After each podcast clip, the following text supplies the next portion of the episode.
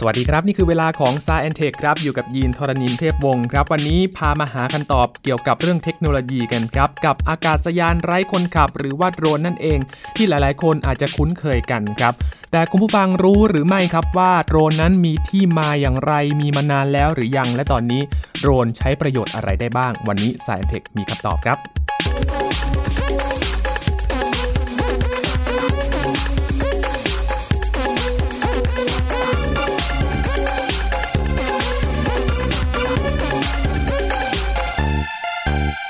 ถ้าพูดถึงวิวัฒนาการของโดรนนะครับเมื่อก่อนอาจจะเห็นแบบตัวใหญ่ๆ ตอนนี้เริ่มที่จะมีเล็กลงเล็กลงเล็กลงแล้วนะครับมาดูกันว่าที่มาของโดรนเป็นยังไงกันบ้างนะครับมาคุยกับอาจารย์พงศกรสายเพชรนะครับอยู่กับเราแล้วครับ สวัสดีครับอาจารย์ครับ สวัสดีครับคุณยิปสวัสดีครับท่านผู้ฟังครับครับ อาจารย์ครับโดรนนี้มันมีที่มานานแล้วหรือยังครับอาจารย์ โอ้อันนี้คือจริง ๆ มันมีมานานแล้วเกือบเกือบร้อยปีนะครับแต่ว่าไอตัวที่เราคุ้นเคยเนี่ยก็อาจจะมีแบบอายุสัก 20 ปีที่ผ่านมาครับ อย่างแรกไอ้โดรนเนี่ยจริงๆมันเป็นชื่อชื่อเล่นของมันนะครับ ชื่อจริงส่วนใหญ่เขาเรียก UAV นะครับ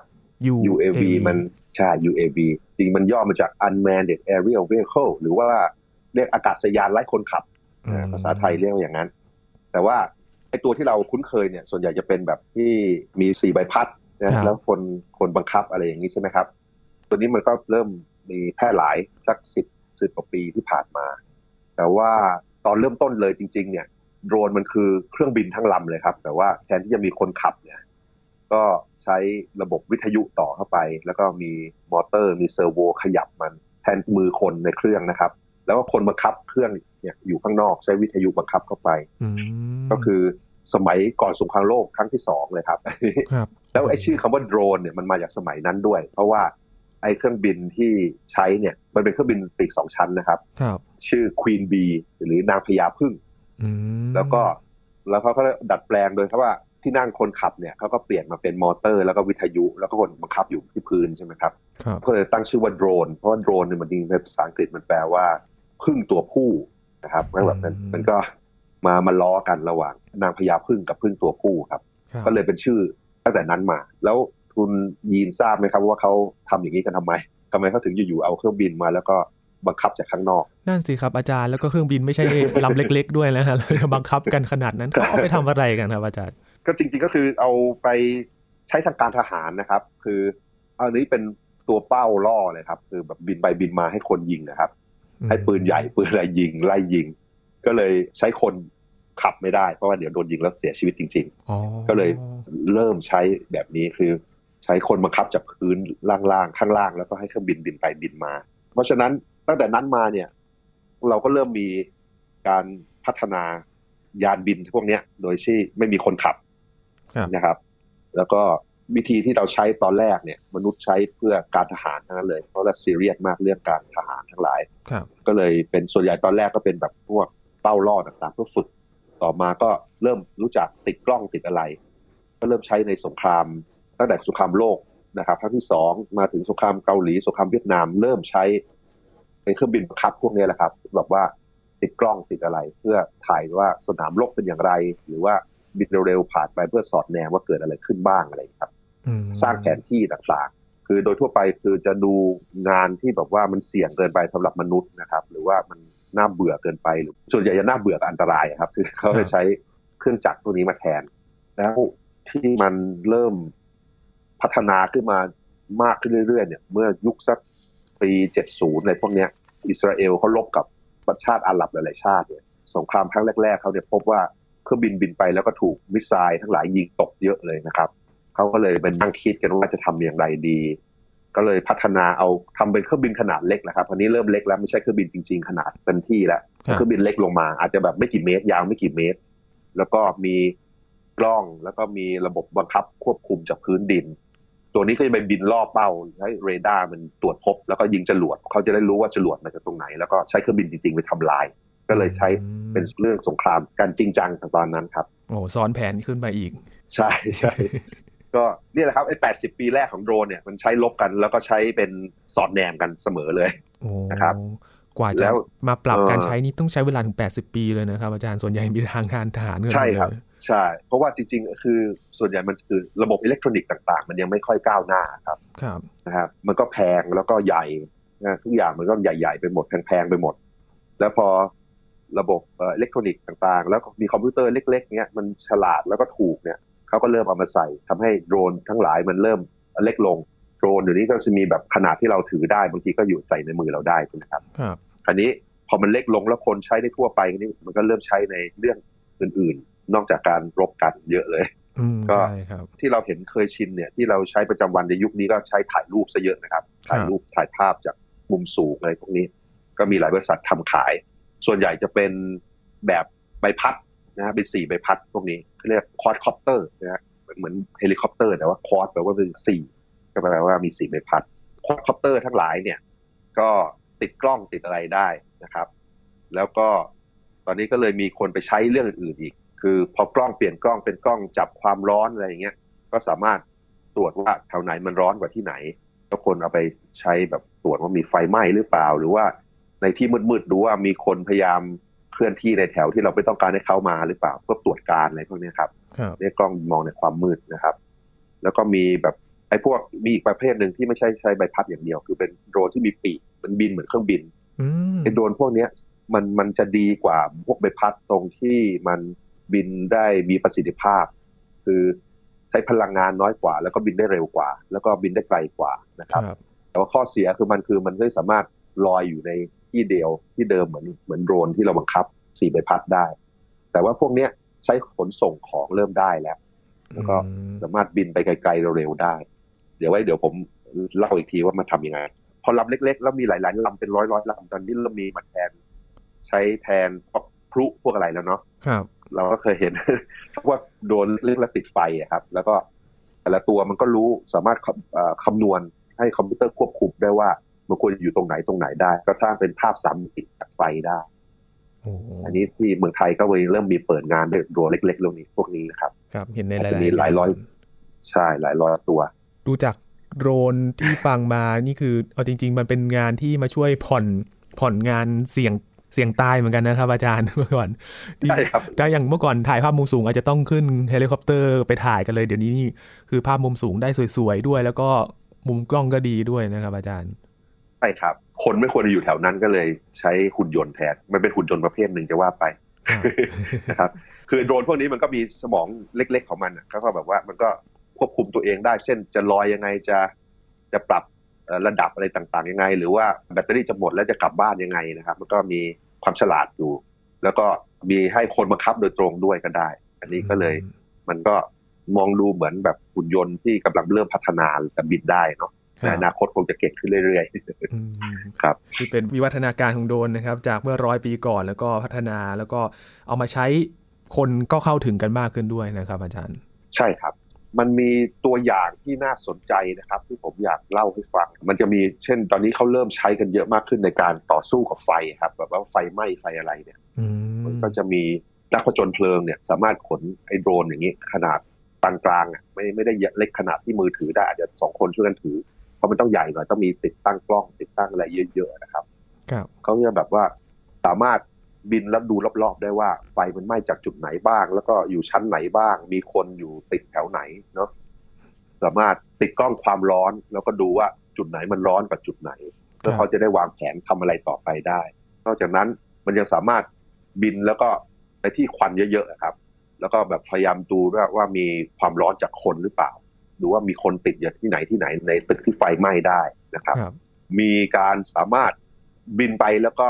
สร้างแผนที่เดี๋ยวนั้น เพื่อว่าโอ้ให้คนที่อยู่ข้างล่างเนี่ยรู้ว่าจะวางแผนทำอะไรกันยังไงดีครับเพราะปกตินักผจญเพลิงเนี่ย ถ้ามีแผนที่ละเอียดของแถวๆนั้นก็จะวางแผนได้ดีขึ้นไอ้ตัวนี้มันเริ่มฉลาดพอที่จะสมมติไม่มีแผนที่เดี๋ยวนั้นไอ้ตัวนี้วาดให้เดี๋ยวนั้นอะไรเนี่ยเริ่มมีแล้วครับอืมครับ ก็จะได้เข้าถึงพื้นที่ได้ง่ายรวดเร็วขึ้นด้วย ใช่ครับใช่อืมอันนี้มันน่าจะทำให้คนรอดชีวิตมากขึ้นเยอะในอนาคตครับนะครับ แล้วนอกจากนั้นพวกไฟป่าครับตอนนี้เริ่ม เป็นปัญหาใหญ่ของโลกเรา เพราะว่าอากาศเราเปลี่ยนแปลงเยอะนะครับ พวกโลกร้อนทั้งหลายเนี่ยก็จะมีจำนวนไฟป่าจำนวนมากขึ้น เพราะฉะนั้นไฟป่าระดับใหญ่ๆเนี่ยเราสามารถเห็นจากภาพดาวเทียมได้แล้วล่ะเพราะดาวเทียมจะ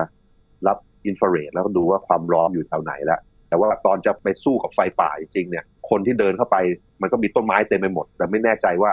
ไฟมันอยู่ที่ทางไหนเนี่ยเขาต้องปล่อยโดรนเข้าไป แล้วก็บินใกล้ๆเนี่ยตอนนั้น แล้วก็ดูภาพแถวนั้นเลย เพื่อว่าจะได้ต่อสู้กับไฟป่าได้ดี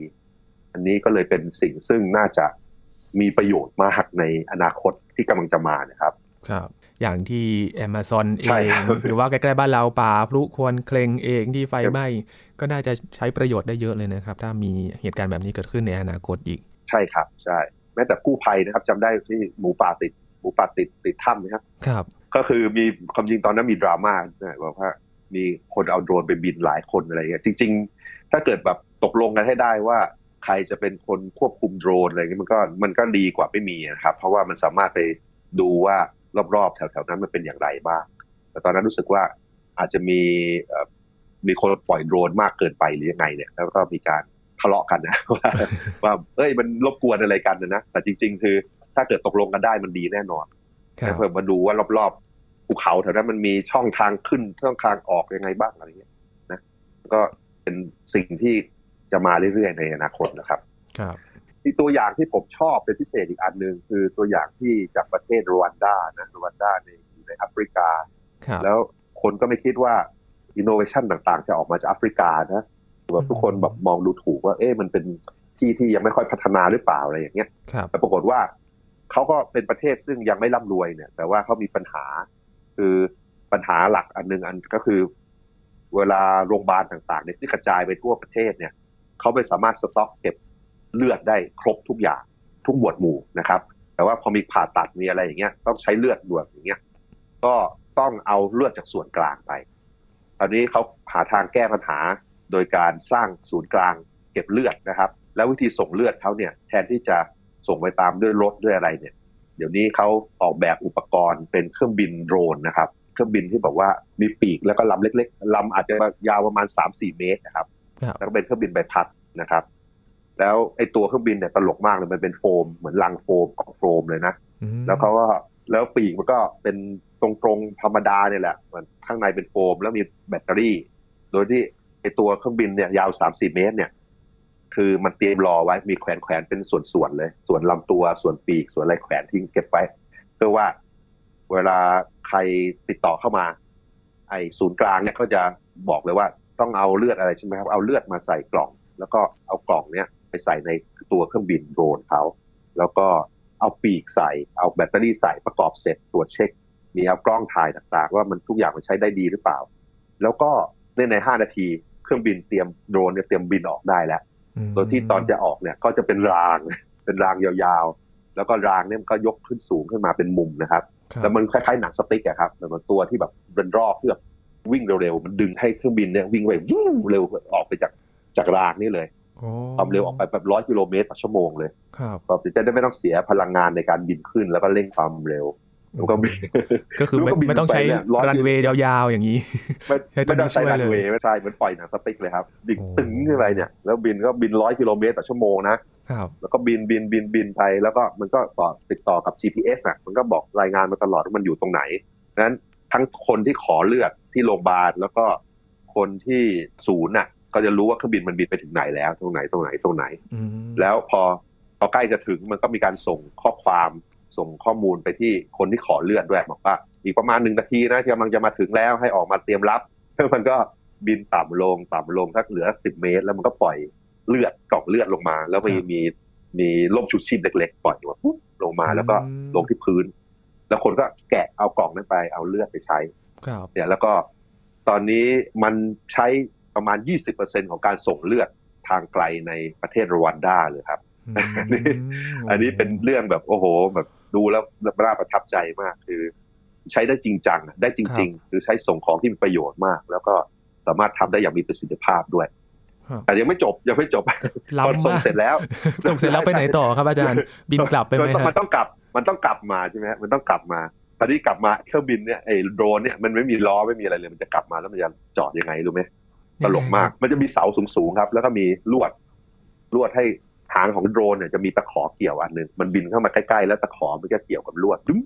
อ๋อแล้วโดรนก็ห้อยห้อยเลยห้อยแล้วก็ดับเครื่อง แล้วคนก็ไปเก็บ เอามาถอดแยกชิ้นแล้วก็เตรียมใช้ใหม่อืมเนี่ยครับนี่แบบผมดูแล้วน่าสนใจ คือความจริงเนี่ยไอเนี่ยไอไอโดรนที่ส่งของเนี่ย มันมีมาก่อนแต่ส่วนใหญ่ก็ใช้ในการทหารนี่นั่นแหละ เพราะว่าคนคนก็ใช้ช่วยส่งสเสบียงส่งนู่นส่งนี่นะแต่ว่านี่เป็นครั้งแรก ๆ ที่แบบว่า ใช้ในกิจการพลเรือนที่มีประโยชน์ แล้วก็ช่วยรักษาชีวิตต่างๆคนไข้นะครับ โดยที่ใช้ค่าใช้จ่ายต่ำเมื่อเทียบกับวิธีอื่น แล้วก็สามารถส่งได้เร็วแบบไม่กี่ไม่กี่นาทีสิบยี่สิบนาทีก็ได้เขาบอกว่าคนส่วนใหญ่จะได้รับรับเลือดเนี่ยภายในครึ่งชั่วโมงเขาก็มีศูนย์สองศูนย์แบบว่า ให้กระจายให้ให้ในเวลาน้อยๆหน่อยนะครับ นี่คือประเทศรวันดา ซึ่งไม่กี่ปีนี้ก็ยังมีสงครามกลางเมืองแล้วฆ่ากันเยอะแยะที่แบบผ่านมาสิบยี่สิบปียี่สิบปีก็พัฒนาของอย่างนี้ได้แล้วนะครับครับอาจารย์ครับอย่างที่อาจารย์บอกตัวเครื่องบินมาเป็นโฟมหมดเลยแล้วครับ อาจารย์ใช่ครับคือแต่ว่าเปลือกนี่อาจจะเป็นพลาสติกบางๆห่อหุ้มอะไรเงี้ยครับ แต่ว่าส่วนใหญ่มันเป็นโฟมเพื่อให้มันเบาๆครับ แล้วมันก็ทนทานด้วยแล้วก็ราคาถูกด้วยครับโอ้เหมือนแบบเครื่องบินบังคับบ้านเราเลยนะครับ ดูจากแบบไอ้วัสดุที่ใช่ครับ ใช่จริงๆมันคือเครื่องบินบังคับแบบหนึ่งเนาะแต่ว่าใส่ความฉลาดมากขึ้นไปนะครับวิธีขึ้นนี้ว่าล้ำแล้วนะครับ อาจารย์วิธีวิธีกลับมานี่ โอ้โหล้ำกว่าใช่ใช่ครั้งแรกที่ผมรู้เรื่องนี้ผมก็คิดเอ๊ะมันมันบินขึ้นบินลงมันยากนะ มันไม่น่าจะมีพอพอดูวิธีแก้ปัญหาเขาแล้วอ๋อเรา เราโง่เราคิดไม่ออก คือเขาออกแบบยิงหนังสเปซขึ้นมาเลยดุ้มให้มันใช้เพิ่มความเร็วในเร็วแล้วก็ไม่ไม่เสียพลังงาน จากแบตเตอรี่ แล้วขาลงก็ไม่ต้องมีล้อเลยเกี่ยวซะเลยเราเราเห็นโอ้ประทับใจมาก ครับเข้าใจทำแล้วนึกถึงโดรนที่อาจารย์บอกว่าปกติเราจะเห็นแบบมีสี่ใบพัดใช่ไหมครับอาจารย์เหมือนเฮลิคอปเตอร์และอีกแบบหนึ่งมันจะใช้หลักการคล้ายๆ กับของรวันดาไหมครับ แบบเครื่องบิน ใช่ครับไอ้โดรนที่โดรนสี่ใบพัดเนี่ยจะเป็นโดรนบินระยะไม่ไกลเท่าไหร่นะครับเวลาแบบหลักไม่เกินสิบกิโลเมตรอะไรอย่างเงี้ยครับ ไอ้พวกโดรนที่แบบเป็นทำงานใหญ่ๆอะส่วนใหญ่จะเป็นพวกมีปีกครับ จะเป็นเครื่องบินเล็กครับเพราะฉะนั้นมีตั้งแต่บินขนาดเล็กไม่กี่แบบไม่ถึงเมตร ขนาดไม่ถึงเมตร จนถึงขนาดใหญ่ตั้งสี่ห้าเมตรอะไรแบบขนาดเป็นเครื่องบินรบเลยอะคือเห็นไหมครับว่าไอ้สงครามสงครามที่สหรัฐเขาล่าผู้ก่อการร้ายอะไรเนี่ย มันจะมีแบบว่าสามารถแบบไปทิ้งระเบิดใส่ ไปตามตามยิงผู้ก่อการร้ายที่เขาต้องการสังหารน่ะเขาใช้โดรนพวกนี้คือบินระยะบินสูงสูงแล้วมันก็ไอ้โดรนพวกนี้เดินใหญ่แล้วก็ติดจรวดด้วย ติดมิสไซล์ด้วย ครับ แล้วมันก็ไอ้พวกนี้มันก็บินแบบประมาณสี่ห้ากิโลเมตรสูงจากพื้นขึ้นไปครับมันก็วนไปเรื่อยๆเรื่อยๆพวกนี้มันจะเป็นเครื่องบินที่ไม่ใช่สี่ใบพัดเล็กอย่างที่เราใช้ครับแล้วหลักการการขึ้นบินมันยังไงอะครับ อาจารย์มันจะเป็นแบบไหนหรอครับ มันคือจริง ๆ มันคือเครื่องบินเลยแหละครับ แต่ว่าแทนที่จะบังคับด้วยคนนะครับไอ้ส่วนที่บังคับด้วยคนทั้งหลายเนี่ยต่อกับ servo และมอเตอร์ แล้วก็มีสมองกลเล็กๆ คิดว่าจะทำอย่างไร แล้วก็มีส่วนที่ติดต่อภาคพื้นดินด้วย อาจจะวิ่งส่งสัญญาณกระเด้งผ่านดาวเทียมแล้วลงมาที่พื้นอีกทีนะว่าก็มีคนขับอยู่ข้างล่างเหมือนกันนะครับโอ้ล้ำมากแล้วก็ เข้าใจมาตลอดว่าโดรนเนี่ยมีสี่ใบพัดมาตลอดจริงๆมีแบบเครื่องบินด้วย แล้วจริง ๆ ต้นแบบก็คือแบบเครื่องบินนั่นแหละ ใช่ใช่ใช่คือโดรนสี่ใบพัดนี่เป็นโดรนสำหรับพวกเราเล่นกันนะครับ ในในประเทศไทยที่เราใช้โดรนพวกนี้ก็เยอะนะครับ เช่นเอาโดรนมาสำรวจพืชอะไรต่างๆนะดูดูวัดเอากล้องวัดความเขียวหรือว่าการสะท้อนความร้อนอะไรต่างๆ แล้วก็พยายามไปคำนวณว่าพืชอะไรต่างๆ มันมันเป็นอย่างไร อันนี้มันก็ลึกลงไปมันเป็นงานวิจัยของ ประเทศเราก็มีครับมีเห็นบอกว่าพยายามดูว่าผลไม้มันสุกหรือยังดูว่าปริมาณเปอร์เซ็นต์น้ำมันเป็นอย่างไร แล้วผลไม้มันน่าจะหวานพอดีไหมอะไรอย่างเงี้ยเริ่มมีครับ คือเราก็ติดเซ็นเซอร์ทั้งหลายเนี่ย ติดไปบนโดรนแล้วให้โดรนบินเหนือไร่บินไปบินมาอันนี้ก็เป็นงานวิจัยของประเทศเรานะครับก็ทำกัน แล้วก็หลาย ๆ ประเทศก็ทำประมาณนี้คือพยายามมาใช้ในการปลูกรุ่นปลูกนี่นะเกษตรกรรมยุคใหม่นะก็พอมีอุปกรณ์นี้มามันก็ มีประโยชน์มากขึ้นทำของที่เมื่อก่อนทำไม่ได้ หรือเมื่อก่อนแพงเกินไปนะเหมาะกับบ้านเราเหมือนกันนะครับ สังคมการเกษตร แล้วก็มีเชื่อมโยงเกี่ยวกับ smart farmer ด้วยนะครับ อาจารย์แล้วเอาโดรนมาใช้หลายอย่างด้วยกัน อย่างที่เห็นกันเอาโดรนมาโรยปุ๋ย ก็มีจ้าครับ ก็มีครับก็มีใช่อันนี้ก็ขนาดใหญ่เหมือนกันนะต้องคนสองคนช่วยถือครับสองสองคนช่วยถือนะฮะอันนี้ก็เริ่มทำกัน เพราะว่า หรือมีบานโปรยยาฆ่าแมลงด้วยนะ คือแทนที่จะคนไปฉีดฉีดเงี้ยมันเท่ากับแบบบินบินแล้วก็ปล่อยลงมาเลย คืออย่างอเมริกาเนี่ยมันไร่มันใหญ่มากๆเนี่ยเมื่อก่อนเขาใช้คนขับเครื่องบินแล้วก็ปล่อยพวกนี้เดี๋ยวนี้ก็ใช้โดรนมากขึ้น อย่างประเทศเราไม่เคยใช้เครื่องบินมาก่อนก็ใช้โดรนมากขึ้นอืมครับอาจารย์ครับอย่างงานวิจัยที่อาจารย์บอกเมื่อสักครู่ของคนไทยเองเลยเหรอครับ ที่ครับดูครับเรื่องขมีองการเกษคตวารมจริงมีหลายหลายทีมนะครับ มีหลายทีมของคนไทยที่พยายามทำกันอยู่ก็ ความจริงคนไทยก็กับโดรนเนี่ย มีการวิจัยมาเป็นสิบปีนะครับ คือตั้งแต่ทหารทำกันเองก็คือทางทหารทำโดรนประเภทต่างๆ ตั้งแต่ซ้อมรบไปจนถึงสอดแนมนะครับ มีครับ แต่ที่เปิดเผยมาผมก็เท่านี้แหละครับผมไม่รู้ว่าทำที่ลึกซึ้งไปเป็นความลับมีอะไรอีก อาจจะมีแบบติด missile ด้วยแต่เรายังไม่รู้โอ้โหนะครับติดวิสัยนี่น่ากลัวนะครับเรื่องครับมันเรื่องกับการรบเขาอะถูกเราก็หวังว่ามันเราไม่ควรเจอ missile พวกนั้น อืมเอ่อแต่ว่าเอกชนเนี่ยก็มีทำมาหลายเจ้าทำคือพวกที่เกี่ยวกับการสำรวจครันะครับบติดกล้องติดอะไรทั้งหลาย แล้วก็มีซอฟต์แวร์ AI มาเกี่ยวข้องด้วยว่าจากภาพที่ได้มาเนี่ย มันแปลว่าอะไรบ้าง ก็มีการวิจัยพวกนี้ แล้วก็มีการไปประยุกต์ใช้กับการปลูกต่างๆ การพืชไร่อะไรต่างๆเนี่ยใช้โดรนสำรวจโดรนฉีดยาฆ่าแมลงโดรนโรยปุ๋ยต่างๆนะครับ ตรงนี้ก็ มีหลายเจ้าพยายามทำกันอยู่ครับอืมนี่คือโดรนเกี่ยวกับการเกษตรนะครับ อีกอันหนึ่งที่น่าจะเห็นได้ชัดเจนมากขึ้นก็คือการใช้โดรนในเชิงพาณิชย์กันมากขึ้นนะครับ อาจารย์อย่างกับโดรนส่งของแบบนี้ก็เริ่มมีให้เห็นเหมือนกันนะครับ ใช่ครับใช่คืออย่างบริษัท Amazon กับครับ Ali Ali Express เนี่ย Alibaba บริษัท Alibaba เขาพยายามจะส่งด้วยโดรน แต่ตอนนี้มันก็ยังมีปัญหาหลาย ๆ อย่าง เช่น สมมุติว่าเราเห็นโดรนส่งของเนี่ย มันอาจจะมีคนยิงยิงแหเข้าไปจับ ของไปไม่ถึงบ้านเลย เข้าไปไม่ถึงบ้านครับ อันเนี้ยปัญหานี้ไม่รู้จะแก้ไงนะครับ เนี่ย อันนี้อืมผมว่าอาจบางทีอาจจะไม่เวิร์กด้วยซ้ำนะ แล้วอีกอันหนึ่งก็คือแบบว่าบางทีคนเขาไม่อยากให้โดรนบินไปใกล้ๆบ้านเขาอ่าสมมติเสียงมันเพื่อนจะรบ้านบกสั่งวนของเนี่ย ใช่ รบกวนแล้วก็เขาไม่รู้ว่ามาถ่ายรูปอะไรเขาหรือเปล่าอะไรเงี้ย มันก็มีปัญหา เทคโนโลยีมันไปได้ แต่ว่ามันอาจจะไม่รอดจากการใช้จริง แต่คอสเขาพยายามทำมาหลายปีเหมือนกันนะสามสี่ปีแล้วครับนะครับโดรนพวกนี้เนี่ยมันมีปัญหานั่นอีกอันหนึ่งคือ ถ้ามันโดรนมันเยอะๆเนี่ยมันจะมีปัญหาเกี่ยวกับการบินครับอืมเพราะว่าใกล้ๆสนามบินเนี่ยอะไรก็ตามที่ไปลอยๆแถวๆใกล้ๆรันเวย์เครื่องบิน แล้วเครื่องบินบินขึ้นบินลงเนี่ยเวลามันชนกันความเร็วมันสูงมาก หรือว่าเวลามันถูกดูดเข้าไปในเครื่องยนต์เนี่ยความเสียหายมันเยอะอืมไอ้โดรนพวกเนี้ยมันมีแบตเตอรี่ lithium air หรือ lithium ion ทั้งหลายเนี่ย แบตเตอรี่ที่มีลิเธียมพอมันถูกอากาศเนี่ยมันจะเริ่มมีก๊าซไฮโดรเจน แล้วก็มีไฟติดได้ มันระเบิดเล็ก ๆ นั่นเอง เพราะฉะนั้นมันก็เลยมีปัญหาถ้ามันจะไปอยู่ใกล้ๆสนามบินใกล้อะไรเนี่ยมันมีมันต้องระมัดระวังอย่างอย่างยิ่งเลยครับครับ ถ้าเกิดเรามีโดรนส่งของเยอะแยะเต็มไปหมดเนี่ยแล้วถ้ามันหลุดไปใกล้ๆแถวนั้น มันชนกับเครื่องบินอะไรมันจะมันจะอันตรายมาก อันนี้ก็เลย ก็เลยมีหลายอย่างด้านเทคโนโลยีมันพอไปได้ แต่มันมีปัญหาด้านสังคมแล้วก็ความปลอดภัย อันเนี้ยก็แก้ยากจะแก้อย่างไรต่อไปครับครับโอ้จริง ๆ เรื่องนี้ก็สำคัญนะครับ พอมีโดรนอย่างบ้านเราเองก็เริ่มที่จะกำหนดขอบเขตการบิน แล้วก็พอบินโดรนก็ต้องมีการขออนุญาตกันด้วย ใช่ครับ เรื่องของความปก็ลอดก็ภัยก็ครับปลอดภัยครับปลอดภัยเพราะเครื่องบินตกทีคนตายเยอะนะครับ อืมเออมันเสี่ยงมันเสี่ยงเหมือนกันครับ นี่เป็นประโยชน์ของโดรนนะครับ ได้เห็นถึงวิวัฒนาการ แล้วก็ตอนนี้อีกหลาย ๆ ด้านเลยนะครับ จริง ๆ ไม่น่าจะมีแค่นี้นะครับ อาจารย์น่าจะมีหลาย ๆ ด้านที่เราเห็นกับการใช้ประโยชน์ของโดรน มีอีกเยอะครับแบบว่ามันคือส่วนใหญ่เนี่ยมันจะไปใช้ในการการรบการอะไรพวกนี้สังสงครามซะเยอะครับ แต่ว่าท่านพลเรือนเนี่ยกำลังเพิ่มเราเพิ่งมีอุปกรณ์ใหม่เนี่ยอุปกรณ์ใหม่มา แล้วเราก็ค่อย ๆ ไปประยุกต์ว่าเราทำนู่นทำนี่กับมันได้อย่างไร ถ้าบติดเซ็นเซอร์ต่างๆเข้าไปเนี่ยมันก็ดีขึ้นเรื่อยๆมันก็ทำนู่นทำนี่ได้เยอะขึ้นเรื่อยๆครับครับแล้วแต่ความจินจินตนาการของเราเลยครับครับแต่ว่าเรื่องนี้ทั้งหมดทั้งมวลก็ต้องดูเรื่องของความปลอดภัยและก็สิทธิของคนเราด้วยนะครับกับการใช้โดรน